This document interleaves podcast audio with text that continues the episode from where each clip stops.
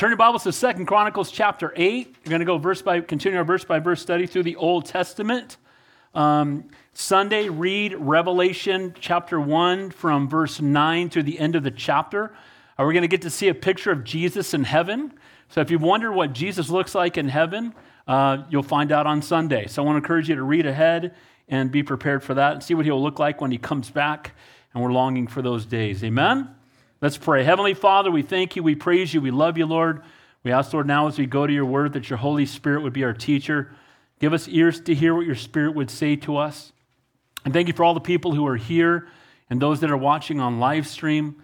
Uh, just minister to us, Lord, we pray. I pray that man would decrease, that your Spirit would increase, that you would be glorified, that your Holy Spirit would be the teacher, Lord. We ask these things in Jesus' name, and all God's people said, Amen. Amen. So, Second Chronicles, as we know, brief background. This is a book written to the people of Israel who had been in bondage in Babylon for 70 years, and now they're coming back to Jerusalem. And they were given a history lesson through the book of Chronicles. It was split into. First Chronicles is really the history during the time when David was ruling as king. Second Chronicles is the time when Solomon was king. The first seven chapters, we've seen uh, several things, but the main thing that we've seen is the building of the temple. King David wanted to build the temple. God would not allow it because God said he was a man of war. So David got everything ready and he exhorted his son and he prepared his son for what would need to take place to build the temple, which would be absolutely the greatest accomplishment of Solomon's life. You know, he didn't sit his son down and say, Let me teach you how to be a mighty warrior. He didn't say, Let me teach you how to act politically. What he did was taught him how to serve and honor the Lord. And that's the best thing that a dad can do for his son or parents can do for their children. Amen? Is have children that know and love the Lord. So now he's finished the temple. It's all done. All the furnishings are in place. We saw all the sacrifices that took place last week as a way to remember again and honor the Lord as they opened the, the temple itself.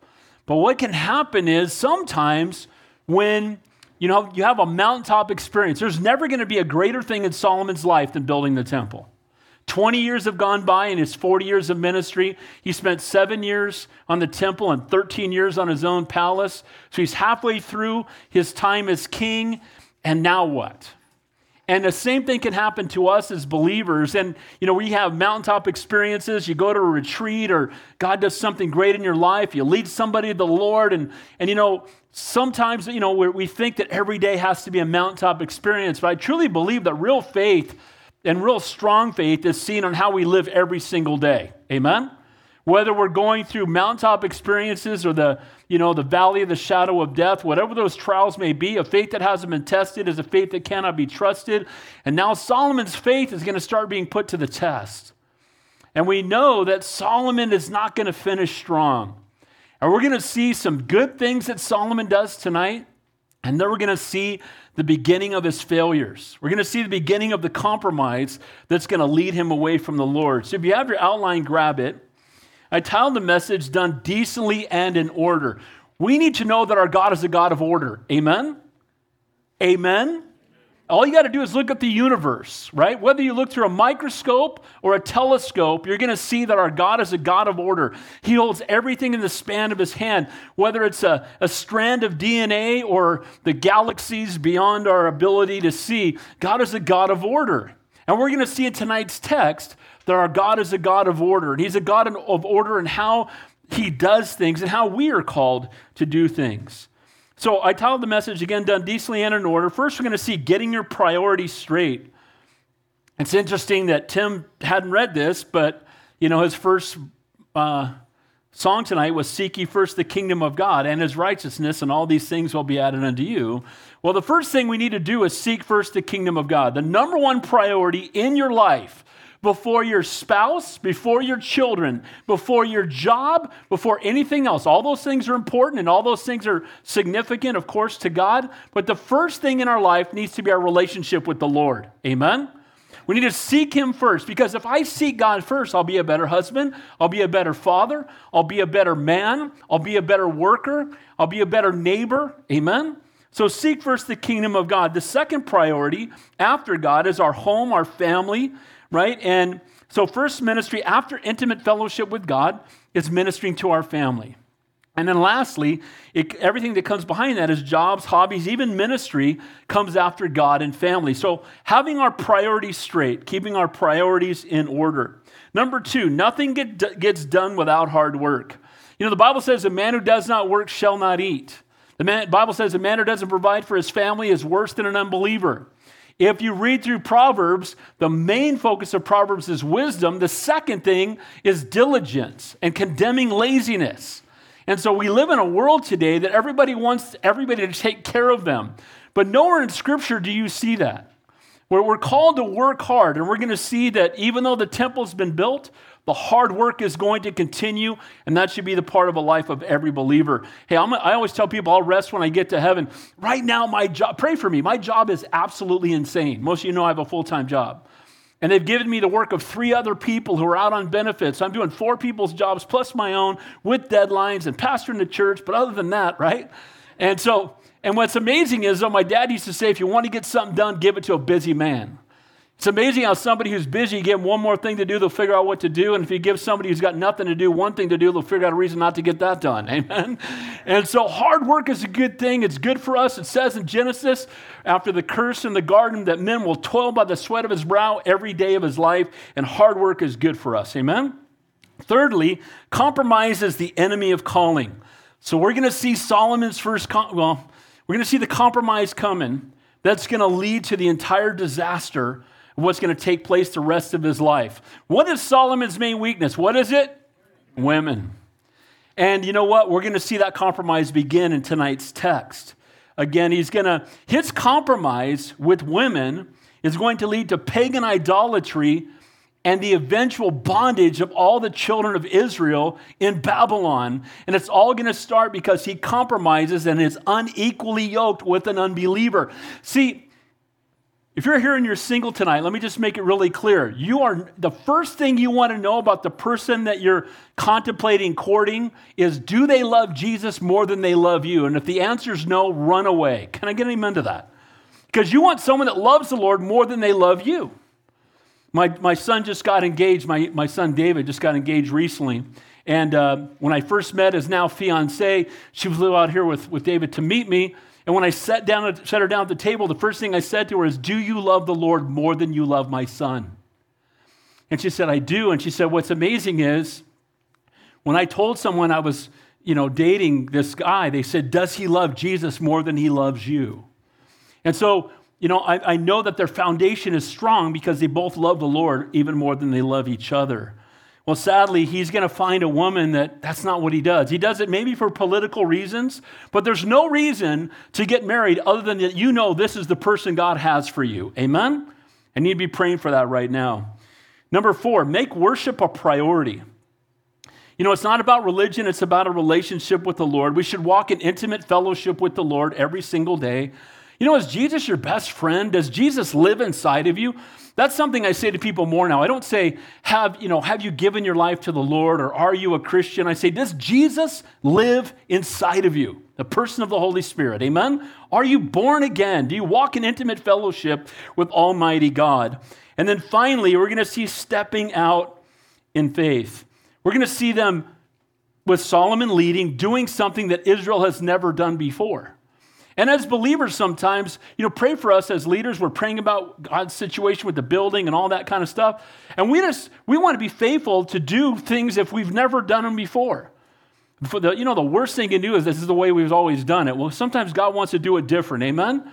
And we're going to see Israel get out of its comfort zone and do something they've never done before. So let's begin there looking at done decently and in order.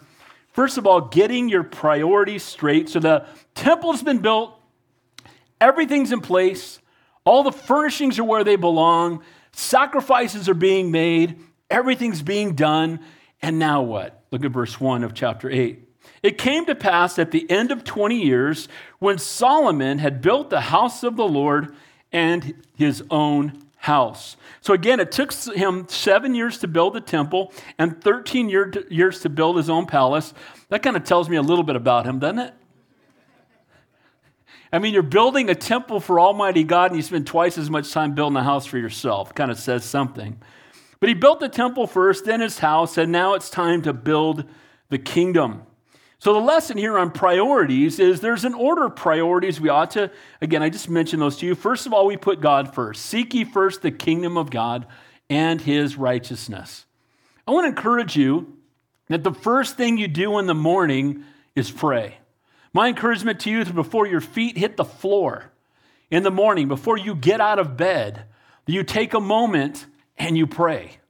I've, you've, heard, you've heard me say it before that God put this on my heart 25 years ago. I do it every morning. The first thing I do is I say, Yes, Lord. Got that from Samuel, right? Yes, Lord, your servant hears, right? Yes, Lord. And then just, I pray for my day. I pray for my wife. I pray for my kids and my grandkids. I pray for divine appointments. I pray for my clients I'm going to go see that day. I pray that God would do exceedingly abundantly above all I could ask or think. And I ask Him to help me to walk in the center of His will and to be obedient and, and, and ask Him to fill me afresh with His Holy Spirit before my feet hit the ground. And the reason is because if I do it, if I get up on my own and in my own strength, I'm going to lose my way. Amen? If I begin my day without the Lord, I'm going to spend my day without the Lord. And so I want to encourage you that intimate fellowship needs to come first. If we put Him first, everything else will fall into place. And again, I don't mean putting ministry first or, or a personal relationship, but our personal relationship with the Lord comes first. Secondly, we ought to have our house and our family as our second priority. You know, the Bible talks about the qualification of a leader in the church. He must rule in his own house. And it doesn't mean your house will be perfect, but are you setting a Christ like example for your children? Are you being a, a Christ like example to your spouse? Are you being a Christ like example? Is your home set apart unto the Lord? You know, it's, it's amazing to me when I go visit Christian people's houses, when you walk into their house, you sense a difference than somebody's house that doesn't know the Lord. Can I get an amen to that? You literally walk in, and it's like, wow, okay. The Holy Spirit dwells here. One of the things we have in our house, we have an Alexa like everybody else. We just have Christian music playing 24 hours a day. I love having Christian music on in my house. I just love making it a, a place where God is, is honored, God is welcome, God is glorified. Amen? But so the second thing we do is to make our family, our house, and our home a priority. And then finally, everything else again, the business, our jobs, our hobbies, even our ministries come after God first and family second. By the way, I just saw this about an hour ago. You know, you, we, we talked about this last week about the young man who had the heart attack, right, in the football game, right? And then we saw this last Sunday that all the teams before games, or all the whole teams were going out and they were getting on their knees and praying. And then we've seen how, how uh, even on ESPN, the guy was opened up and just prayed with everybody on staff. They put their heads down and they prayed. And you know what? Praise God that God will use tragedy to get people getting their eyes back on Jesus. Amen? And I saw the Buffalo Bills quarterback in a quick interview this evening, and he said, You know, I grew up in a Christian home, and my priority has been football. But after this happened, my eyes are back on Jesus, and He's the priority in my life yet again. Praise God for that. Amen? So it's making Him the priority above everything else. And it's really about having our priorities in order. You know, where your treasure is, there your heart will be also.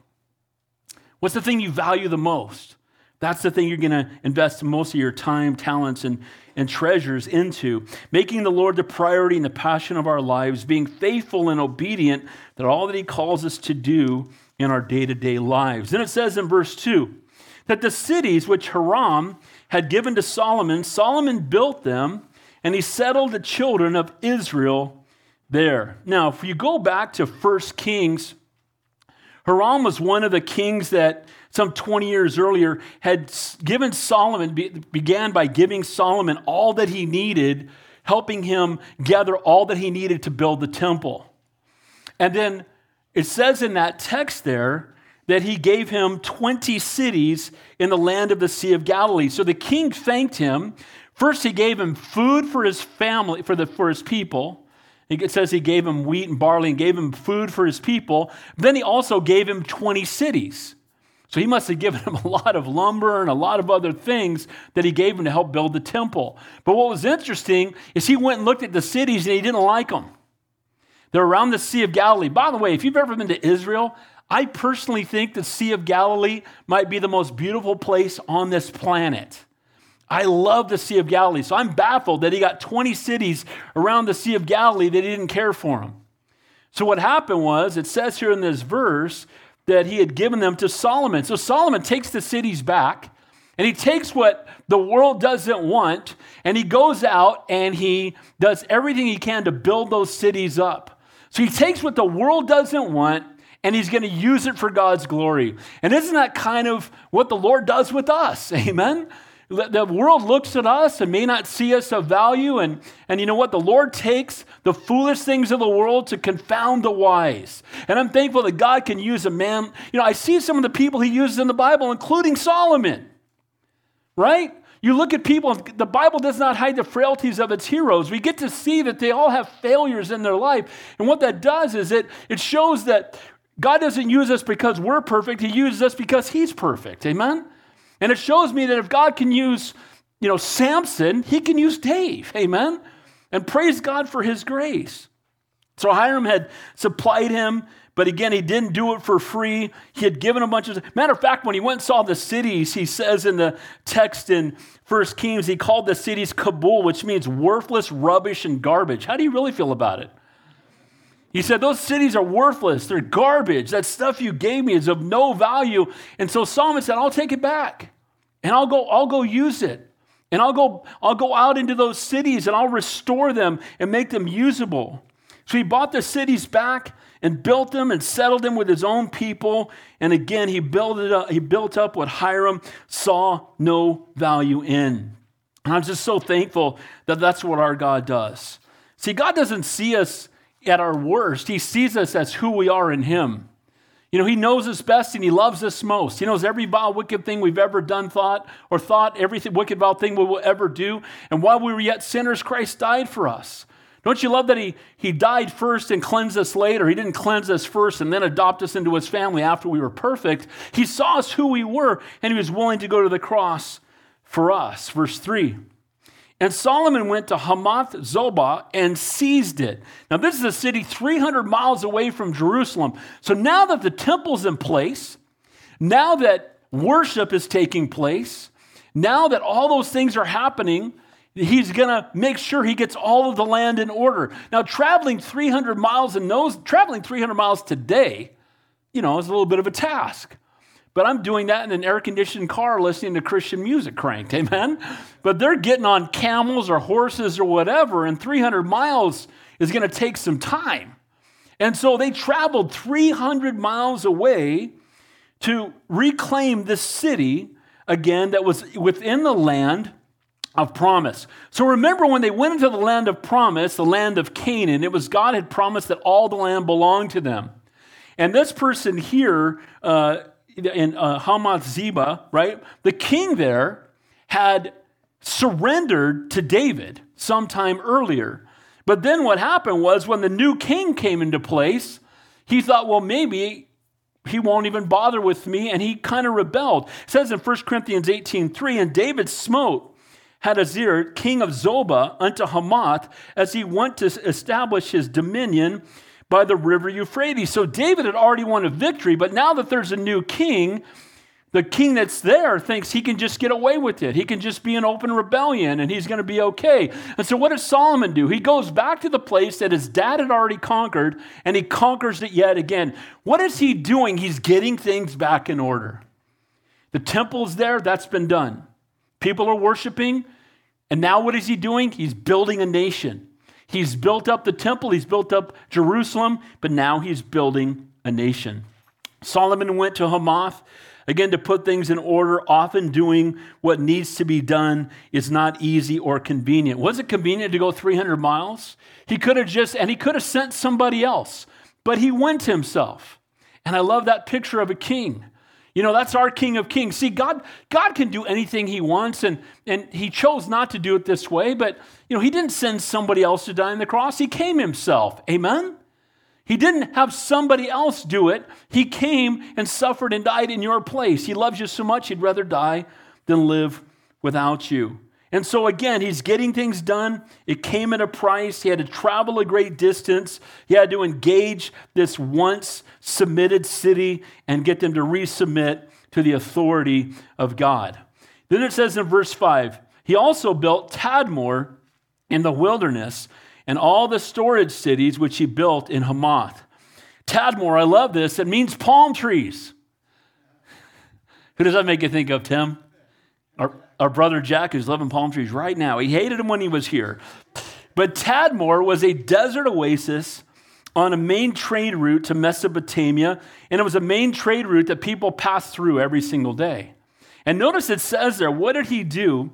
He's getting, he's doing the, the details. So this place is out in the wilderness and all the storage cities which he built in Hamath. Now, a storage city in those days, what they did is they would build up fortified cities and they would place within them all, all the food and water that a traveler might need.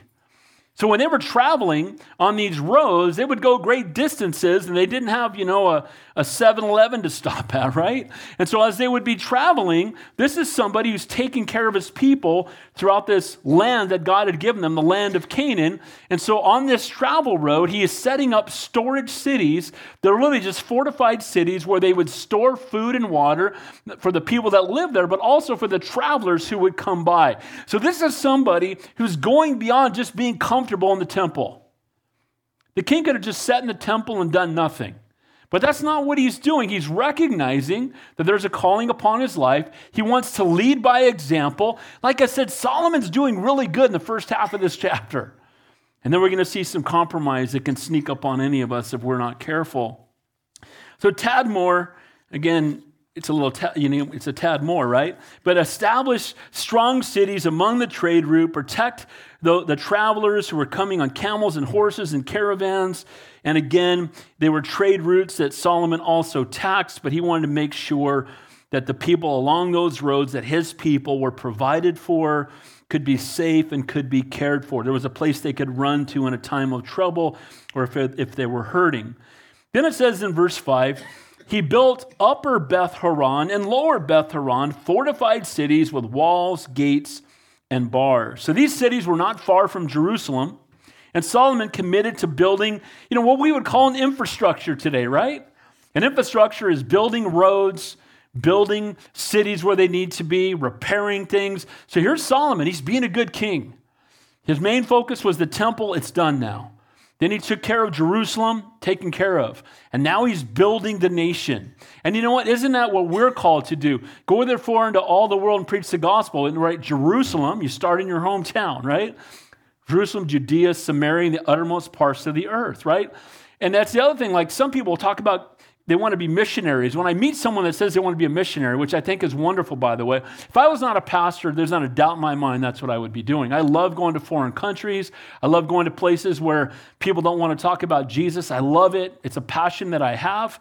But you know what? When I talk to people that talk about the mission field, I ask them if they've witnessed everyone in their neighborhood yet. Have you gone across the street, knocked on the door? Uh, no. Have you told either neighbor? How long you lived in your neighborhood? Five years. Have, have you talked to anybody? No. But you want to go halfway around the world. You know, start off with your neighborhood. Amen. Let's start off with where we live. If we can't witness to our coworkers, I'm not sure why we think we need to go halfway around the world.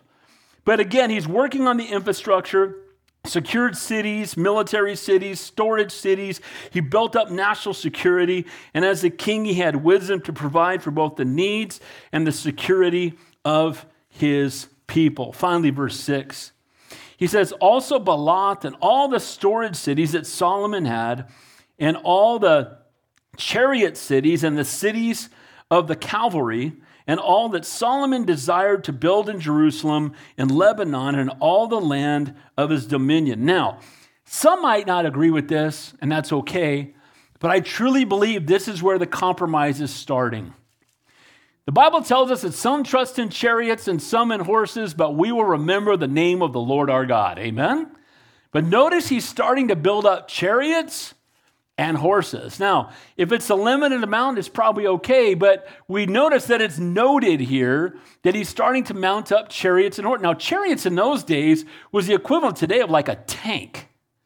Because if you had a chariot and you had horses driving you and they would stick these things out really long that were sharp and they would just kneecap people as they went through the battlefield. And chariots, if you had a bunch of chariots, you're going to wipe out a bunch of guys standing there with swords in their hand. And so if you're mounting up the cavalry, you know, those guys who are riding on horseback, and then you're mounting up these chariots, you're mounting up your, your, you know, your army, right? Now, again, Some level of army is okay. God's okay with that. But at some point, if we start multiplying chariots and horses, we cease to be desperate for God. Amen? If you got the best military in the world, if you're the biggest guy in, in, in, your class, you're really not worried about anybody, right? And the mentality is that we need to be careful that we never have so much money in the bank that we cease to be desperate, that we never have, you know, so much comfort in this world that we cease to be humble, broken, and desperate for the Lord. You know, it's those people who come to the end of themselves that are used most mightily by God. In Deuteronomy, God spoke specifically to future kings, and he said, But he shall not multiply horses for himself. It would have been better for Solomon if he had reflected on Psalm 20, verse 7, that says, Some trust in chariots and some in horses, but we will remember the name of the Lord our God. Now, look, I'm, I'm all for the fact that we have a great military, and praise God for that. And praise God for people who serve in the military. Amen? But our hope is not in our military, our hope is in Jesus Christ. Amen? He's our king, he's the Lord, he's in control, and he's a faithful God. So Solomon's got a great heart and ambition as a builder. He's settling cities, he's building uh, storage cities, and again, he's He's fortifying chariot cities and cities of Calvary, and why are we are to be diligent, to be faithful, to work hard and provide and protect for our families. We must never fall into the trap, again, as I mentioned, to being desperate for God. We can become so comfortable with our own resources that we cease to cry out to Him. So, point number one there getting your priorities straight. God needs to be the priority. Seek ye first the kingdom of God and His righteousness, and all these things will be added unto you. Point number two nothing gets done without hard work. Now, watch what happens here. And it says, All the people who were left of the Hittites, the Amorites, the Perizzites, the Hivites, and the Jebusites who were not of Israel. When God gave them the land of Canaan, he promised that when they came into the land that they would have victory over the enemy in the land. If we'll, we've talked about this repeatedly, bears repeating, but you will remember when they were delivered out of bondage in Egypt, and after God spoke to them at Mount Sinai and gave them the Ten Commandments and led them through the wilderness to Canaan, it's only an 11 day walk. They get to Canaan and they send 12 spies into the land, and 10 come back, two come back, Joshua and Caleb, and say, it's just like God said, it's a land flowing with milk and honeys. And, and, and it's a, you know, we'll wipe them out. God's for us. And then what happens? 10 come back and go, oh man, they'll crush us. There's giants in the land. We can't do it. So, what happened was because they listened to the word of man instead of listening to the promises of God, they wandered in the wilderness for 40 years until that entire generation passed away. Nobody above the age of 20 survived. For 40 years, they wandered in the wilderness. You know, it was, it, was a, it was a straight shot to God's highest. And sadly for us, we can fall into the same trap. God's got a clear direction for what He's called us to do, and we can be out of fear, out of listening to the world instead of listening to the Lord. We can end up wandering in the wilderness. You know, Egypt is a picture of the world. The land of promise is a picture of the spirit filled life. And sadly, too often people get caught between the world and the spirit filled life and they just wander there till they die. Guys, I don't want us to be satisfied with saved souls and wasted lives. My heart for all of us is that we would be in the center of God's will, walking in a spirit filled life. Amen? And so they're gonna, they've got all these guys who survived. So when they did go into the land, they wiped out their enemies, not all of them, we know that, and they let some of them live. And amongst them were all these tribes. And what did they do? They made them servants.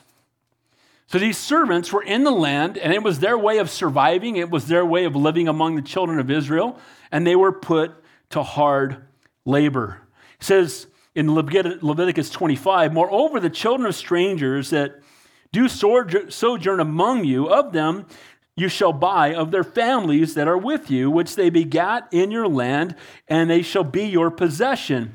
And you shall take them as an inheritance for your children after you, to inherit them for a possession. They shall be your bondmen forever. But over your brethren, the children of Israel, you shall not rule over one another. Here's the thing they could only have servants, indentured servants, who were not children of Israel. So the servants all had to be from their enemies that they had conquered. So the children of Israel were never indentured to each other because, again, they should be serving each other freely. Amen? But uh, the foreign people within the land were being put to hard work, and again, that they were used for the, for the glory of God. It says that that is their descendants whom left in the land after them, who the children of Israel did not destroy. From these Solomon raised up forced, forced labor as it is to this day. So this is a seems like a heavy duty thing, but it was it was actually grace because they, he could have just killed them all, but instead he made them servants in their land. And we do know when you read further in Scripture that many of them, you know, gave their lives to the true and living God. Amen. But in, while they were there, they were to be servants. But you know what? While we're here, we are called to be servants. Amen. We can look at that, and that's an example for us that we too are called to serve. Verse 9 and 10. And it says, But Solomon did not make the children of Israel servants for his work. Some were men of war, captains of his officers, captains of his, of his chariots and his cavalry. And then there were chiefs of the officials of King Solomon, 250, who ruled over the people. So the Israelites served as soldiers and supervisors, and the labor force was very, very large, and they were put to rule and reign over them. And whenever I read stuff like this, I always think of the millennial kingdom. Because the Bible tells us that we will rule and reign with the Lord, and we will rule and reign over the people who have come through the tribulation, who are continuing to procreate and have children upon this planet. For a thousand years, we will see that number grow. At the end of that thousand years, we'll be seeing this in Revelation not too long from now. We know that Satan will be unchained for a time, and that even those people that have lived on the earth when God is in control, many of them will still turn to the enemy. But during that time, again, there will be, we will be ruling and reigning over these people. So, done decently and in order, getting your priorities straight. Nothing gets done without hard work. And here comes the compromise. Compromise is the enemy of calling. In Scripture, when you see men and women being used mightily by God, it is always compromise that leads to their demise. It's when they allow themselves to follow what the flesh wants instead of being obedient to the Lord. Samson, again, is a great example of that. You know that God, Almighty God Himself, Jesus, came and appeared to Samson's parents and told him that they were going to have a son and that he was going to be filled with the Holy Spirit from birth. And they had him go on the have the, take the Nazarite vow. His parents took the Nazarite vow. The word Nazar means to separate, separated from the world and unto the Lord. And the Nazarite vow, there were three main things: don't cut your hair, touch no dead thing, and drink no alcohol. And so he was even told, uh, if you had a Nazarite vow, you were not to go into vineyards, you were not to even eat grapes, because if you told someone they couldn't drink alcohol, they would just ferment grapes and say, I'm not, I'm not drinking alcohol, I'm eating fermented grapes. So he said, no grapes. And where do we see Samson? The first word we see out of his mouth when we see him, they've been waiting for him. He's, he's going to be the, the judge that brings the people back to God. They've been waiting for this guy for decades. And the first words we see from him is him going to his parents saying, Woman, get her for me.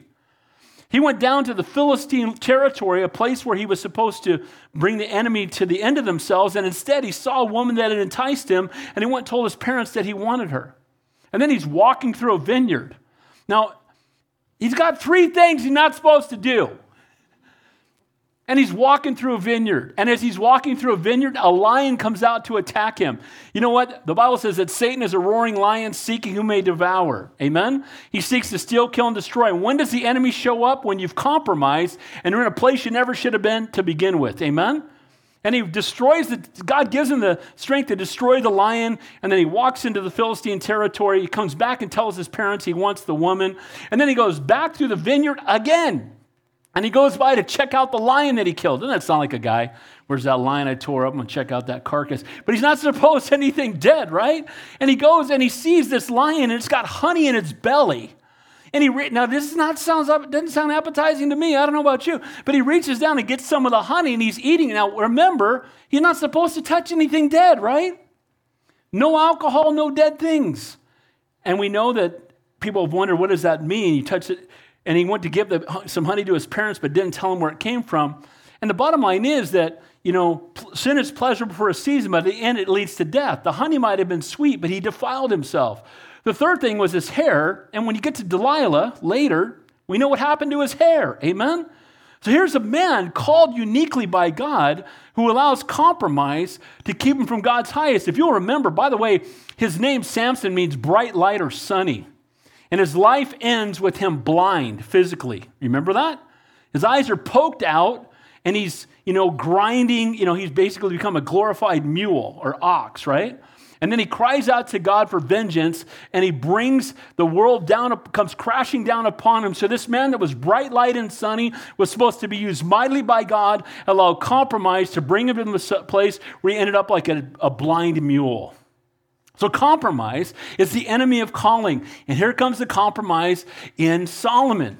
It's the same compromise as Samson. And it's the compromise that has caused more men to fall, I would venture to guess, than anything else. And it's, it's women, it's an ungodly woman. And notice what it says here in verse 11. Now, Solomon brought the daughter of Pharaoh up from the city of David to the house he had built for her. Now, Pharaoh, do you think Pharaoh was a godly man or an ungodly man? What do you think? It's an ungodly man. They worship idols like nobody's business, right? So he marries the Pharaoh's daughter, and more than likely, it was to bind him to Egypt politically, right? What they would do in those days, you, you would marry your son to their daughter, and now because you're family, it would it should, but didn't always work out, but it should get you guys, you know, on the same team because you're now you're all family. So he marries Pharaoh's daughter to help himself politically with Egypt. You know what's a better thing to do? Obey God. Amen? Well, this makes a lot of sense to the world, but not to God. Amen? And so he marries a pagan idolater's daughter, and now he's married to this pagan woman. Now, Watch what he does here because he knows that it's not right, and we can prove it by this verse. He said here, My wife shall not dwell in the house of David of Israel, because the places whence the ark of the Lord has come are holy. So he's saying, Look, she can't live in Jerusalem. She can't live where near where the where the ark once was, because that's a holy place. So what's he saying about her? She's not holy. You know, Samson was chasing after that woman, and after he found out that she betrayed him, he said, You have plowed with my heifer. He called her a cow. Like he's been courting her for a week, and all of a sudden she betrays him and she's a cow. Well, here's what he's done he's married her, and he realizes, Yeah, but she's not holy. And she can't possibly be here because she doesn't walk with God. She's a pagan idolater. Guys, we don't want to try to take the pagan idolater and force them into a, a, holy relationship with God or try to. No missionary dating. Can I get an amen to that? What I mean by that is, well, you know, I'll help them come to Christ. You know what? You let somebody somebody else go help them come to Christ and let them walk with the Lord for a couple years and be on fire for God. Then you can talk about dating them. Can I get an amen to that? So here's what happens: is this situation where he's like, oh man, this woman I married, but she cannot no, because this is only for holy people. This is a place where the, the Ark of the Covenant once dwelt, and she can't possibly be anywhere near it because she's ungodly. So he knew she was ungodly, but he married her anyway to advance himself politically. See, this is called compromise. Amen? It's where we'll do something ungodly to improve our status in a worldly way.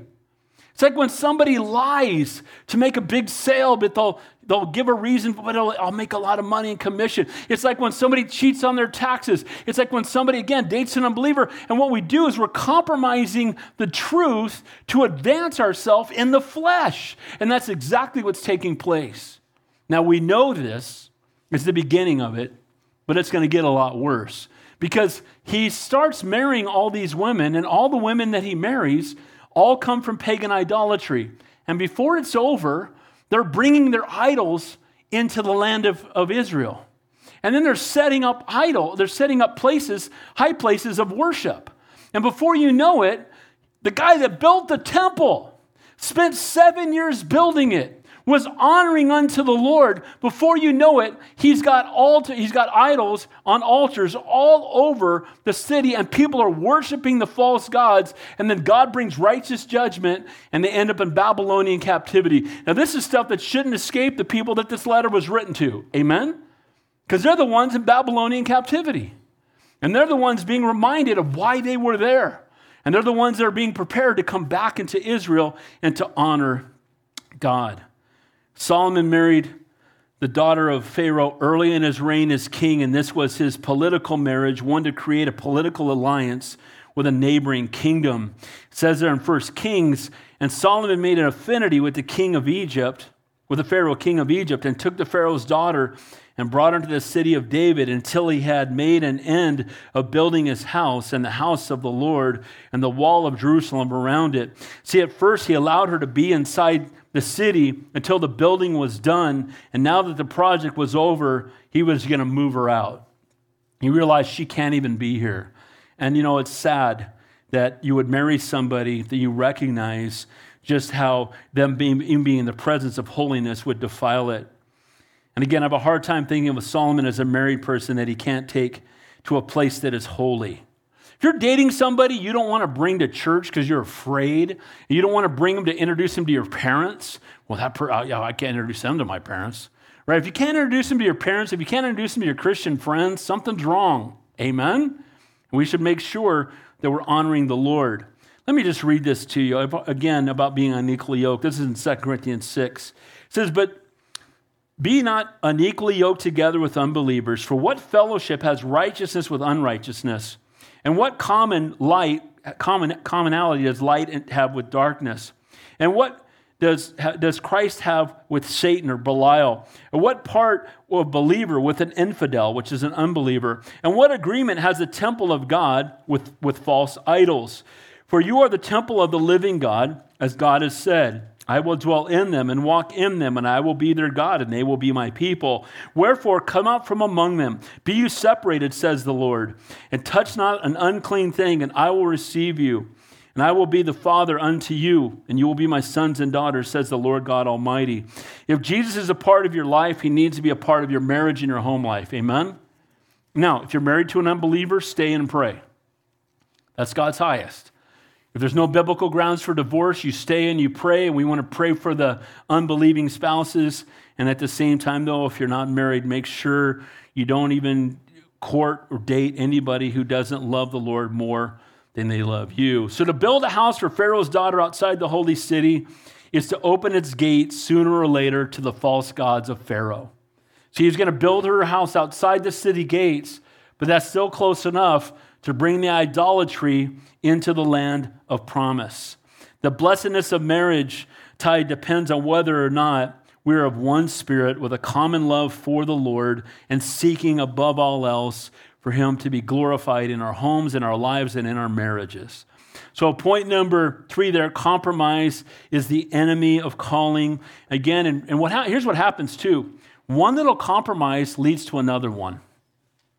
Have you ever noticed if you compromise in an area of your life in what may seem like a small way, before you know it, that's just okay. And then you compromise a little bit more, and then you compromise a little bit more. You become desensitized to sin. As soon as you allow that small compromise into your life or into your home or into your marriage or into your family, before you know it, you've gotten so far, far away from the Lord. And so we must desire to walk in obedience. To obey is better than sacrifice, and to heed than the fat of rams.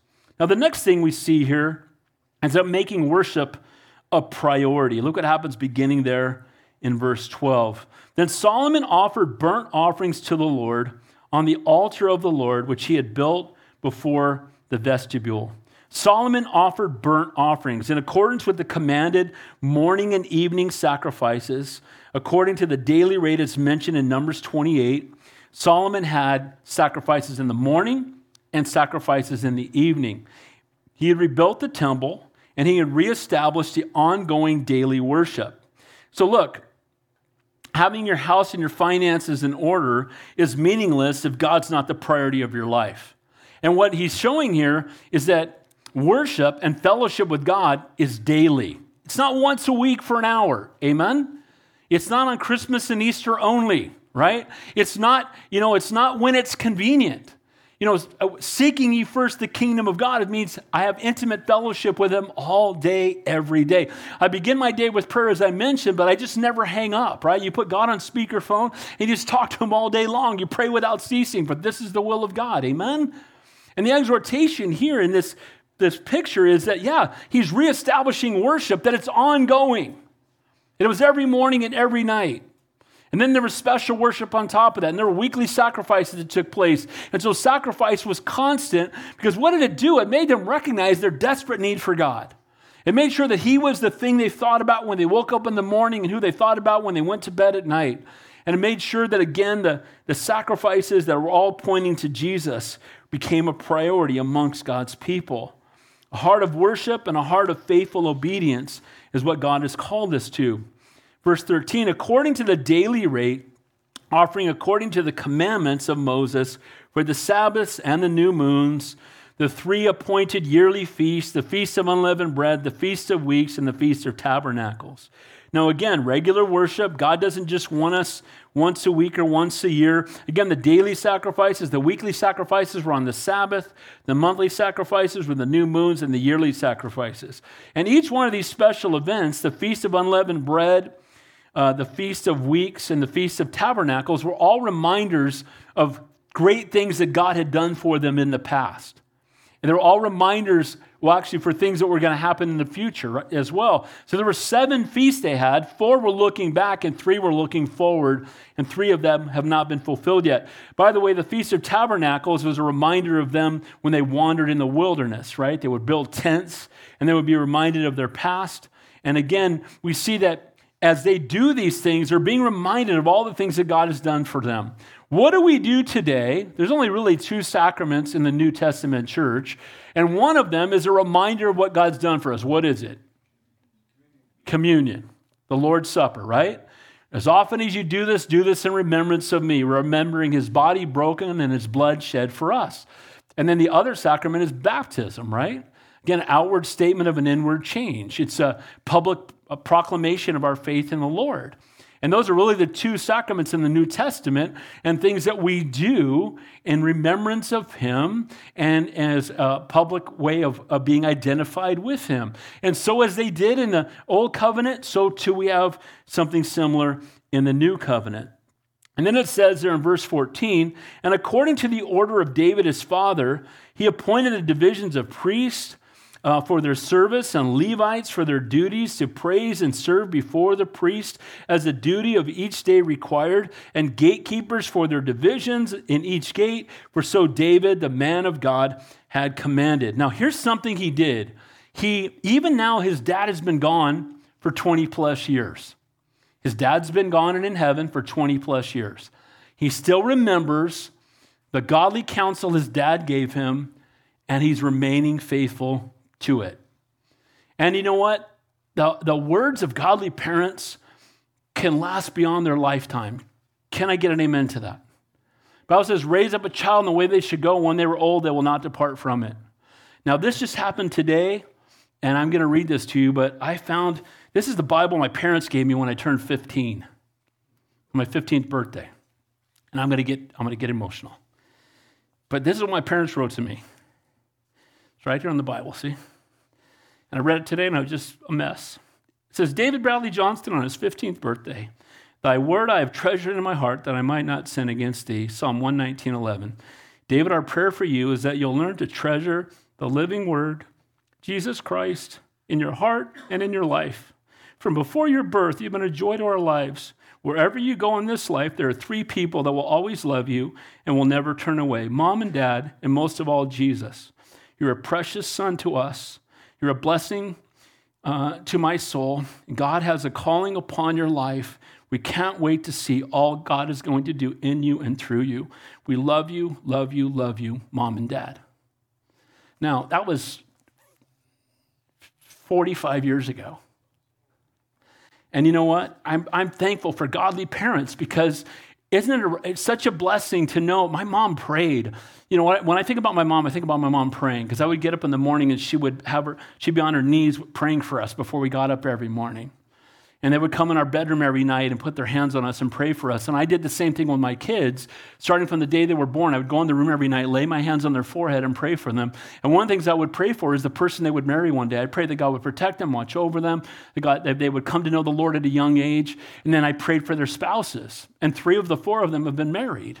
And I told each of them when, I, when they got engaged, I said, You're the person I've been praying for for 30 years. You're an answer to 30 years of prayer. And see, David had raised Solomon and taught him the truth, and now David is gone, and Solomon is still being obedient to what he learned from his dad. Now, sadly, we're going to see him wander from that, and we can raise our kids in a godly way, and they can make ungodly choices sometimes.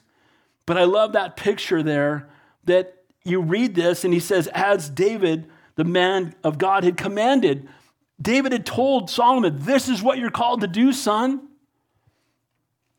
I just love, I read this and I think, man, my parents' prayer was answered. Amen.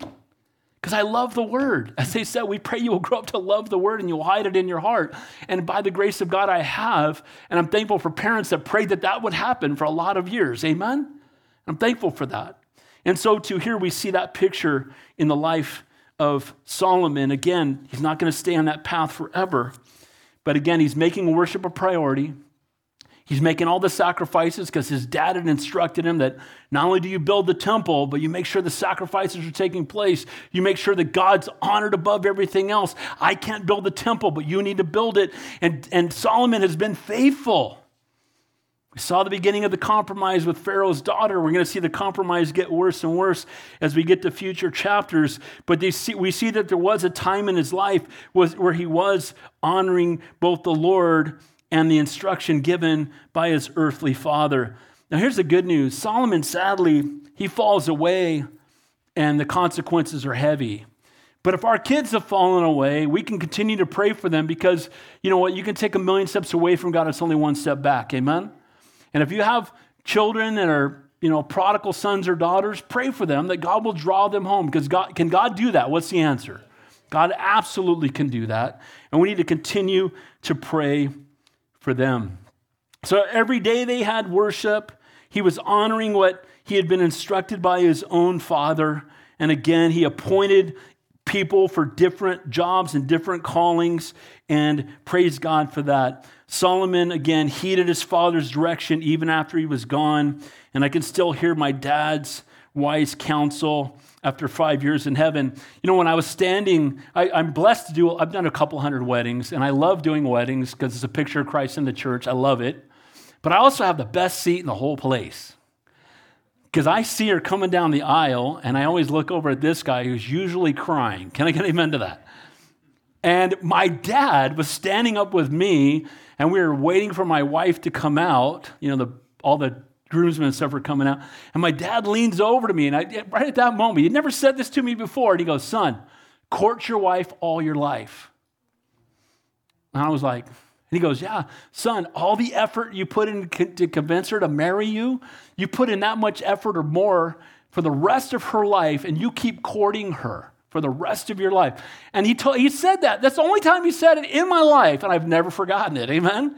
Because the moment that he said it. So godly counsel is strong. And David gave godly counsel to his son. And Solomon, at least for a while, has been faithful to what he was taught by his father. And then it says in verse 15, they did not depart from the command of the king to the priests and the Levites concerning any matter or concerning the treasuries. So, as Solomon followed God's command and the godly counsel of his father, so too did those that ruled over him. It's amazing how someone who is faithful can lead other people's into, other people into being faithful. Amen? It's easy to follow someone who's faithful. People will say, like, oh, so you're like, so your God is like in charge of everything. Yeah, he is. And he gets to tell you what to do. Absolutely.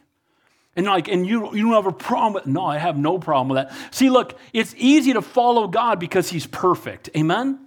Because he's loving, because he's gracious. It's easy for a wife to follow a husband who's submitted to God.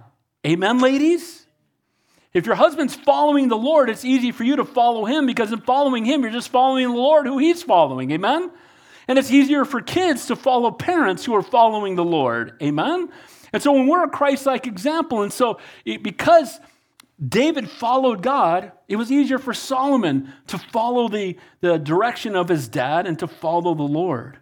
What kind of example are you to those who follow, who are following you? You know, follow me as I follow Jesus. You know, there was a song that came out when my first child was, when my first son was born, and I was on a sales call in Ventura. This is back in probably 1991. And I was talking to this Christian guy, one of my clients, and he goes, You have a new baby boy? He goes, I want you to listen to this song. And so we set, we went out and sat in his car, and I still remember it. And he put this song on. I, I don't forget who's, who it's by, but it, it, the words are this Lord, I want to be just like you because he wants to be just like me.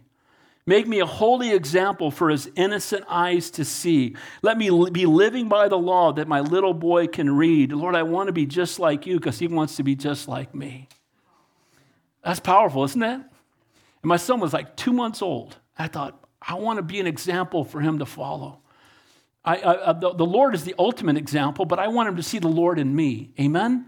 And that should be true of both parents and grandparents, right? We want to we want to be an example that our kids can look at and say, and when I do when I do weddings, I always and when I do baby dedications, I always pray, Lord, I pray that this man will be a godly man that will be a Christ-like example that his son can follow and the kind of man he wants to be, and that his mom will be a Christ-like example of a godly woman, the kind of woman he's going to want to marry someday. Amen. And we want to be that example. Lord, I want to be just like you because he and they want to be just like me. And I want to be a Christ like example. And you know what? King David had done that. Solomon is going to lead his people into idol worship. Unfortunately, he's not going to follow in his father's footsteps. Verse 16, and then it says, Now all the work Solomon was well ordered. All the work of Solomon was well ordered. Here's where I got the, here's where I got the title of the message done decently and in order. Everything he's doing up to this point, outside of the Pharaoh's daughter for a wife, right? It has been done decently and in order and honoring to the Lord. Again, our God is a God of order. That's why when you go into a church and people are rolling in the floor and barking in the spirit and don't, that's not the Holy Spirit. Amen. Holy Spirit is not the author of confusion. If you're confused in church, you're in the wrong church. Amen. And when people are, you know, seeking an experience and all that kind of stuff, look, again, does our God move, does our God move with emotion? What's the answer? Yes. But we don't follow our emotions alone because our emotions can lie to us. You know, the Mormons teach the way you know the, the Book of Mormon's real is you get a burning in your bosom. If you read it and if your, if your bosom starts to burn, you'll know it's true. You don't think Satan can make your bosom burn or a chili dog or something else, right? And the reality is, we don't put our faith in our feelings, we put our faith in the truth. Amen? And the Word of God is true. And so Solomon, he did everything, again, there was order. And there needs to be, there should be order in the church and there should be order in the life of a believer. Now, notice what it says here as we finish up. And again, it says, from the day of the foundation of the house of the Lord until it was finished, so the house of the Lord was completed. So he knew the task at hand. He knew it was going to be difficult. He knew that they had the right had to have the right craftsmen. They had to have the right, uh, you know, supplies to build it. And for seven years, they were faithful to it. And because they were, they finished the work that God had called them to do. Guys, if we're going to be faithful to the work that God has called us to do, we need to be faithful to the order He's called upon our lives, the direction and His will being done. So finally, after making worship a priority, stepping out in faith. Watch what happens here. It might not mean anything to you, but I'll point something out to you as we close. Then Solomon went to Ezion and Geber and Elath on the seacoast in the land of Edom. And Hiram sent him ships by the hands of the servants and servants who knew the sea. They went with the servants of Solomon to Ophir and acquired 450 talents of gold from there and brought it to King Solomon. This is the only time in Scripture, really, where we see the children of Israel, they don't really have a navy anywhere in the Bible that I can see, right? And we may see more of it reference to this later on as we move forward. But what is he doing? He, the children of Israel were known for being strong on land, and we don't really see them in the, in the water much, right? But here we see King Solomon building up a navy, if you will, building up ships. And you know what? This was something that Israel had never done before. They've been in a land of promise for, for quite a while. I mean, King Saul and all that time. And now, so sometimes God wants us to get out of our comfort zone and do something we've never done before. Amen? And people say, Well, I can't do that. I've never done it before. I said, Well, then you've never do anything because everything you've ever done, you had some point never done before. Can I get an amen to that? right? I guess you better stop walking because you had never done that before at some point, right? You better stop eating, right? So eventually, look, if the only way we're going to get to a place out of our comfort zone is if we're willing to step out in faith and do things that we've never done before. And when we get out of our comfort zone, you know what? God will use that for his kingdom and for his glory. I've told you guys this that the first time I did public speaking, I took a speech class in college. And then our final exam was you had to do a speech to convince. And I had written a speech on something really lame. It was about football. I played football in college, and I was in a classroom filled with a bunch of liberals who thought that college scholarships for sports were wrong. And so I was going to get up and convince them that, that scholarships for sports were, were good because we, you know, filled the football stadium, brought money to the college, and all this lame stuff, right? And so the night before, I'm finishing up my message, and it's going to be in front of like 300 people. It's one of those stadium seating things. And the Lord just convicted me. Tell them about me. Uh, no, no, no, no. no. I've never got in front of 250 people in my life, and I don't know. It's a speech to convince you. Convince them of anything. Convince them that I'm God. Oh, I don't, I don't think so. And literally, I was asleep. I was laying in bed, and I got up middle of the night and wrote out this thing. And I walked up there to the front of the room, football scholarships, Jesus Christ. And I set them both down, and he's like, "Okay, Mr. Johnston, you got eight minutes. Go." Okay. And I taught the one about Jesus. And I shared that he's the way, the truth, and life, and no man comes to the Father but by him. And nobody can be saved apart from Jesus Christ, Him crucified and risen from the dead. And all the other gods of this world are false gods. They're all dead. They're in the ground. We can dig up their bones. And Jesus Christ is risen, living Savior who's triumphed over sin and death. And then I talked about, uh, and if you don't believe in God, you write, you write down his existence every single day. Every time you put the date, it's AD, is Anno Domini, in the year of our Lord. And, every, and I just went through this whole thing for eight minutes. I was the last speaker. The bell rang. And they started asking questions. And I sat there for half an hour answering questions, most of which I was not equipped to answer. And God gave me answers. Amen. And you know what happened? I was not, after that, I was like, okay, I can do this, I guess, right? And I had no idea that was preparation for God's calling upon my life when He woke me up in the middle of the night as an 18 year old and told me to get in front of 250 people and talk about Jesus. Amen? See, guys, we have to get out of our comfort zone sometimes so that it, it may become our comfort zone later. Amen? It may become the calling God's placed upon our lives. So, in closing, done decently and in order, getting your priorities straight. Seek first the kingdom of God. Your home and your family come next, and then your calling and your job and your hobbies after that. Nothing gets done without hard work. A true servant is willing to work hard. Compromise is the enemy of calling. Solomon's compromise was in marrying an unbeliever. May we not compromise. May we not allow our flesh to come before the call of God upon our lives. We need to make worship a priority, not about religion, but a relationship, intimate fellowship with God every day, not once a week, once a month, or on special days. And then finally, stepping out in faith. Be willing to step out and try something you've never done before. Because you know what? God will, God will meet us in our weakness. Amen? In our weakness, His strength is made perfect. Lord, we love you, we praise you, we worship you. Be glorified, we pray. I pray for everyone here, all of us, Lord. Show us ways and areas of our life where maybe we need to step out in faith.